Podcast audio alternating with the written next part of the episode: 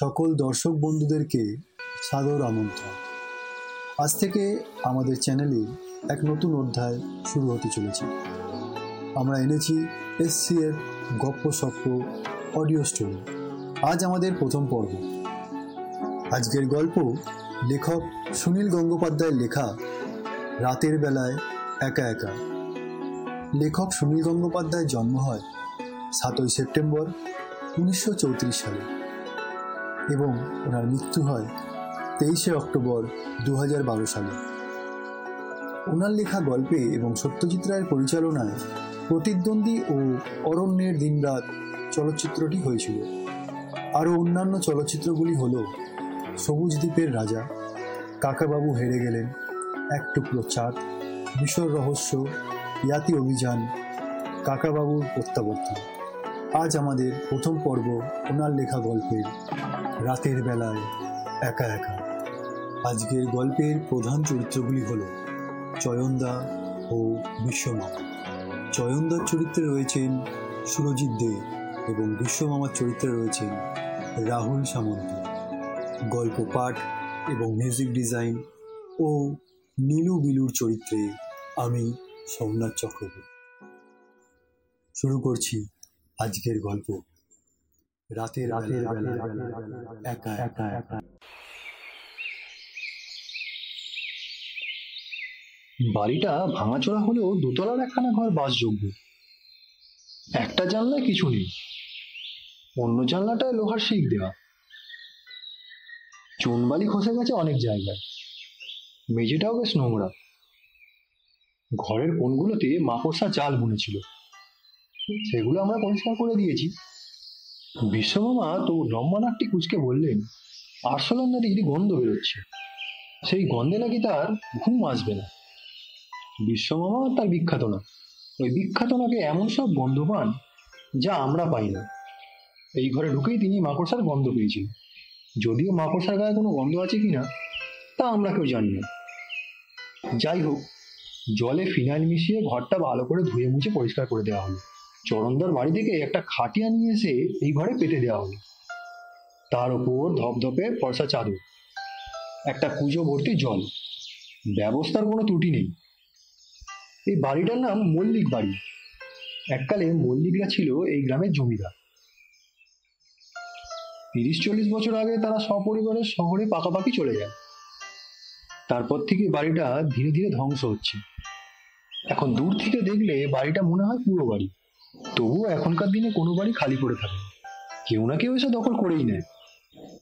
কিন্তু সন্ধ্যের পর এই বাড়ির ধারে কাছে কেউ আসে ভূতের ভয়ে। এমনকি এই গ্রামে জটাধারী নামে একটা পাগল আছে। সে পর্যন্ত এখানে থাকতে পারেনি। সেই জটাধারী একবার দোতলার ঘরে ছুটে এসে হঠাৎ বাবারে মারে বলে চিৎকার করতে করতে দৌড়ে পালিয়েছিল। বিংশ শতাব্দী শেষ হতে চলল এখনও ভূতে ভয়? ভূত বলে কিছু আছে নাকি? আমাদের চরণ দাদা এই গ্রামের স্কুলের হেডমাস্টার। লেখাপড়া জানা মানুষ। একসময় ভালো ফুটবল খেলতেন। একবার নন্দাদেবী পাহাড় অভিযানে গিয়ে চূড়ায় উঠেছিল। সেই চরণ দাদা বলে, আরে আমিও ভূতের বিশ্বাস করতাম নাকি? আমাকে রাত্রিবেলা শ্মশানে যেতে বললে, আমি একা একাই চলে যাব। কিন্তু এই মল্লিক বাড়িটায় সত্যি সত্যি কি যেন একটা আছে। আমি নিজে দেখেছি তুমি কি দেখেছ নিজের চোখে? বন্ধুদের সঙ্গে বাজি ফেলে আমি একবার ওখানে রাত কাটাতে গেছিলাম। পারিনি। রাত্রির দশটা এগারোটা পর্যন্ত কিছুই হয়নি। যেই বারোটা বাজলো, ও বাড়িতে কোনো ঘড়ি নেই। থাকতেই পারে না।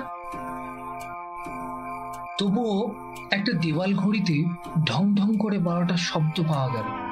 পাশের ঘরে। তারপরেই পায়ের শব্দ।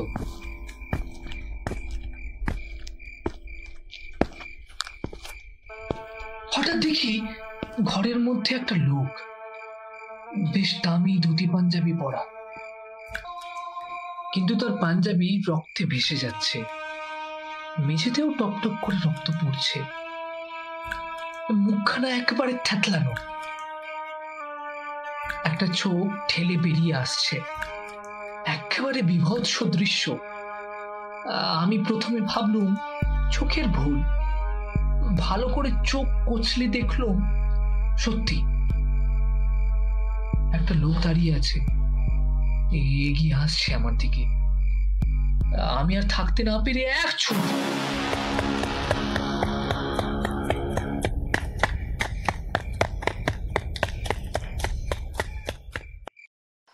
পরের দিন গিয়ে দেখি মেঝেতে রক্ত টক্ত কিছুই নেই। পাশের ঘরের ঘড়িও নেই। এটা কি করে ব্যাখ্যা করব তা আমি এখনও জানি না। সেই দৃশ্যটা ভাবলে এখনও আমার বুক কাঁপে। নিশ্চয়ই এর পিছনে কোনো না কোনো গল্প আছে। পুরানো জমিদার বাড়ি ওইভাবে কেউ খুনটুন হয়েছিল। সেই গল্প আমি ছোটবেলা থেকেই শুনে এসেছি। ওই বাড়িতে জমিদারের ছোট ছেলেটি ছিল দারুণ অত্যাচারী। কত প্রজার বাড়ি যে সে জ্বালিয়ে দিয়েছে, তার ঠিক নেই। একবার এক গোমস্তার ওপর রাগ করে তার গলা টিপে মেরে ফেলেছিল। তারপর সেই গোমস্তার ভাই একটা রাইফেল নিয়ে গুলি চালিয়ে দেয়। গুলিটা লেগেছিল মুখে। সেই ছোট কুমারেরই অতৃপ্ত আত্মা ফিরে ফিরে আসে প্রতিশোধ নিতে। অর্থাৎ গল্প হলো সত্যি। সব পুরনো ভাঙা বাড়ি সম্পর্কে এইরকম একটা না একটা গল্প থাকেই। অনেকদিন ধরে শুনতে শুনতে মনে হয় সত্যি। কেউ প্রথমেই একবার রটিয়ে দেয় যে ওই রকম একটা ভূত দেখেছে। তারপর অন্যরাও সেই কথা ভাবতে ভাবতে ভূত দেখে ফেলে। এ হলো মনে তৈরি করা ভূত। কিন্তু আমি যে নিজে দেখেছি। তা তো দেখতেই পারে। মরুভূমিতে গিয়ে মরিচিকে দেখো না? তাও তো নিজের চোখেই দেখা। একলা একলা অনেকক্ষণ ধরে একটা কথা ভাবলে না? সেটা হঠাৎ চোখের সামনে দেখা যেতেই পারে। এটা হচ্ছে মনের ছবি। আসলে সত্যি না। তুমি ওই বাড়িতে একলা থাকতে পারবে রাত্রিরে? সে তো আমি তোমার গল্প শুনতে শুনতে ঠিক করেই ফেলেছি। আজ রাত্রিরে গিয়েই থাকব। একবার লোকের ভয় ভেঙে গেলে তোমরা ওই বাড়িটা সারিয়ে টারিয়ে স্কুল করতে পারো। কিংবা হাসপাতাল। আমি আর বিলুদা বায়না ধরলাম বিশ্ব মামার সঙ্গে থাকব বলে। ও বিশ্ব মামা আমরাও থাকব তোমার সাথে? হ্যাঁ হ্যাঁ বিশ্ব মামা আমরাও থাকব তোমার সাথে। আমাদেরও তো ভূত দেখার ইচ্ছা খুব। না না নীলু আর বিলুকের সঙ্গে নেওয়া যাবে না। তিনজনে মিলে আড্ডা মারলে না একাগ্র হয় না আর কিছুই দেখা যায় না। যত ভূতের গল্প শোনা যায় লক্ষ্য করে দেখবি সবাই একা একা ভূত দেখে। অনেকে মিলে একসঙ্গে ভূত দেখা যায় না। রানীগঞ্জ থেকে ফেরার পথে আমরা চরমদার গ্রামে এসেছি বেড়াতে। এখানকার আম খুব বিখ্যাত। চরমদার বাড়ির পিছনের পুকুরে রয়েছে বড় বড় গলদা চিংড়ি। চরমদা হঠাৎ মত পাল্টে বললেন না থাক বিশ্ব তোমার যাবার দরকার নেই। এ, কি দরকার ওসব ঝঞ্ঝাটে? তুমি ভয় পাচ্ছ নাকি? আমার ব্যাপারে ভয়ের কি আছে? আমি যাচ্ছি একটা বৈজ্ঞানিক পরীক্ষা করতে।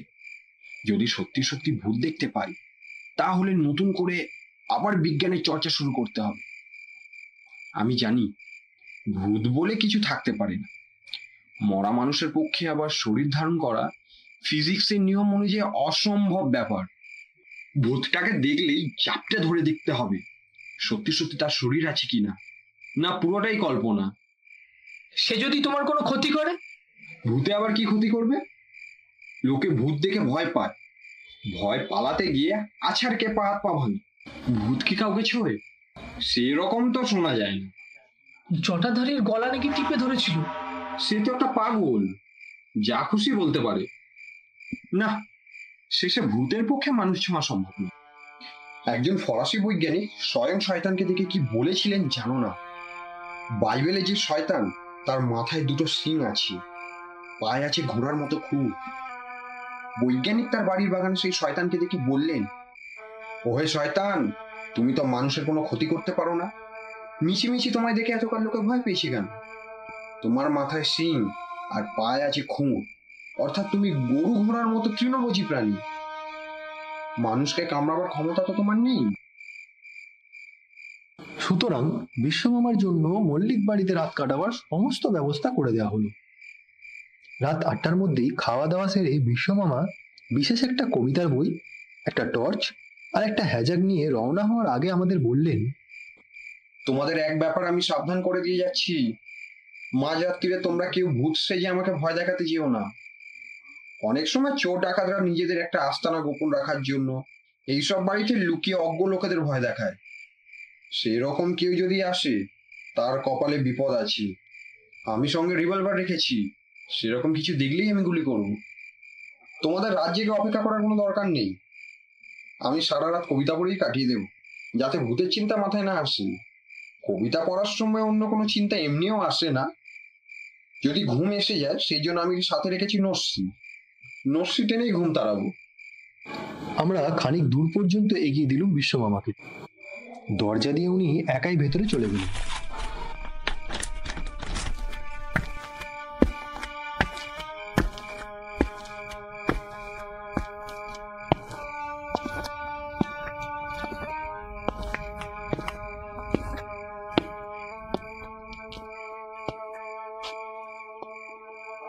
একটু পরেই দোতলার ঘরটার ভাঙা জানলা দিয়ে হ্যাজাকের আলো দেখা গেল। বিশ্বমামা জানলার কাছে দাঁড়ালেন। আমরা দেখতে পেলাম ওনার সিলুয়েট মূর্তি। চরণদার বাড়ি খানিকটা দূরে। সেখান থেকে মল্লিক বাড়ি দেখা যায়। কিন্তু রাত নটার পর গ্রামের অধিকাংশ বাড়ির আলো নিভে যায়। দূর থেকে বিশ্বমামার হাজাকের আলো একটু একটু চোখে পড়ে। একটু পরেই পুরো গ্রাম নিস্তব্ধ হয়ে যায়। কুকুরের ডাক ছাড়া আর কিছুই শোনা যায় না। আমরা শুয়ে শুয়ে গল্প করতে লাগলাম। চরণদার পাহাড়ে ওঠার গল্প। পাহাড়েও নাকি অনেকে ভূতের ভয় পায়। যদি কেউ বেশিক্ষণ একা বসে থাকে, তাহলেই ভয়টা চেপে ধরে। যেসব অভিযাত্রী সেই পাহাড়ে উঠতে গিয়ে প্রাণ হারিয়েছে, তাদের কারোকে কারোকে দেখা চায় চোখের সামনে। আমি অবশ্য সেরকম কিছুই দেখিনি। আর কোথাও আমি ভূতের ভয় পাইনি। শুধু এই মল্লিক বাড়ি ছাড়া। বিলুদা আমাকে জিজ্ঞাসা করল। বিলু তুই পারবি? এরকম একটা বাড়িতে একা একা থাকতে? একা? তা পারব না। অন্যদের সঙ্গে হলে পারব। নিজের বাড়িতে একা একা শুতে এক একদিন ভয় করে। বিলু তুমি পারবে? আমি? আমি রাত্রে কোনো অচেনা বাড়িতে একলা থাকার কথা ভাবতেই পারি না। আমি ভূতে বিশ্বাস করি না কিন্তু ভয় পাই। একটা কঙ্কাল কখনো হাঁটতে পারে না জানি। তার চোখ নেই, সে দেখতে পারে না। তার মাথার ঘিলু নেই, সে চিন্তা করতে পারে না। তার পেশি কিংবা স্নায়ু নেই, সে হাত পা নাড়াতে পারে না। এসবই জানি, তবু রাত্রে চোখের সামনে একটা কঙ্কাল দেখতে পেলে সে সেসব ভুলে গিয়ে ভয় পেয়ে যাবে। আচ্ছা চরণদা কটা বাজে বলো তো? সোয়া বারোটা। আচ্ছা দূরে বিশ্বমোহর যে হ্যাজাকবাতিটা মিটমিট করে জ্বলছিল সেটা আর দেখা যাচ্ছে না। এই এই চুপ চুপ চুপ। কিসের যেন শব্দ শোনা যাচ্ছে? বিশ্বর গলা নাকি? এই চলো চলো চলো চলো। একবার দেখি হ্যাঁ হ্যাঁ? চলো চলো চলো। এই হ্যাঁ হ্যাঁ চলো চলো চলো চলো চলো চলো চলো চলো।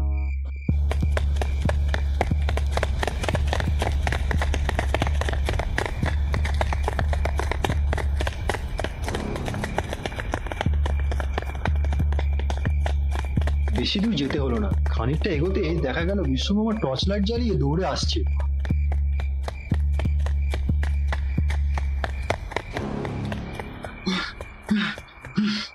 বাপরে বাপ উফ ওখানে টিকা যায় নাকি?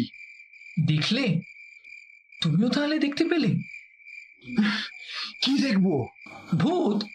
মানে সেই ছোট কুমার কি এই রক্ত মাখা মুখ? ধুত যত সব গাঁজাখুরি গল্প। ভূত বলে কিছু আছে নাকি?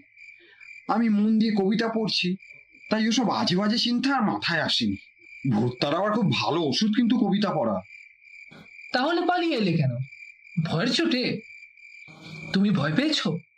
তাহলে তুমিও শেষ পর্যন্ত ভয় পেলে? পাবো না কেন? ভূতে ভয় নেই বলে তাহলে অন্য কিছু তো ভয় পাবো না? তা কি বলেছি নাকি আমি? কিসের ভয় পেলে? বারোটার পরেই এগুলো এলো। রিভলভার থাকলেও কোনো কাজে লাগল না। কামান দেখেও ওদের শেষ করা যায় না। কামান দেখেও শেষ করা যায় না? কি? ও বুঝেছি। মশা মারতে কামান দাগা।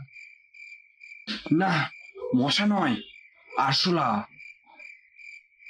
আমি বই পড়ছিলাম হঠাৎ শুনি ফরফর শব্দ। আরশোলা উঠছে প্রথমে একটা, দুটো, তারপর অসংখ্য। মাঝে মাঝে আরশোলা সারা ঘর উড়ে বেড়ানোর শখ হয়। তারপরে গায়ে এসে পড়ে। কোথা থেকে যে এত আরশোলা গুলো এলো কি জানি বাবা? আরশোলা গায়ে বসলে না আমার ঘেন্নায় যেন মরে যেতে ইচ্ছা করে। ওখানে থাকব কি করে? আরশোলা মাঝে মাঝে ওরে বটে। কিন্তু এত আরশোলা! সকালবেলায় ঘর ঝাড় দিতে গিয়ে অনেক আরশোলা নাদি ফেলেছিলাম। সেই রাগেই মনে হয় আরশোলা দল আমার উপর ঝাঁপিয়ে পড়েছে। বিষমা হঠাৎ তো আরশোলা থেকে এলি ভূতি তবে আরশোলার রূপ ধরে আসেনি তো? ফের বাজে কথা। ভূত আবার কি? আরশোলা মানে আরশোলা। তোমার তাহলে আর বৈজ্ঞানিক পরীক্ষাটা পুরো হলো না। সারা রাত না থাকলেও তুমি একটা কাজ করতে পারো। কাল রাতে একটা মশারি টাঙিয়ে তুমি আবার থাকতে পারো। মশারি থাকলে মশা বা আরশোলা কিছুই বিরক্ত করতে পারবে না। আর হবে না রে। আমার জরুরি কাজ আছে। কাল ভোরবেলায় কলকাতা ফিরে যেতে হবে। আমাদের এখানে আর তিন দিন থাকার কথা ছিল। হঠাৎ বিশ্বমামার কি জরুরি কাজের কথা মনে পড়ল তা জানি না। ভূত নিয়ে বৈজ্ঞানিক পরীক্ষার ব্যাপারেও তার উৎসাহ আর দেখা গেল না।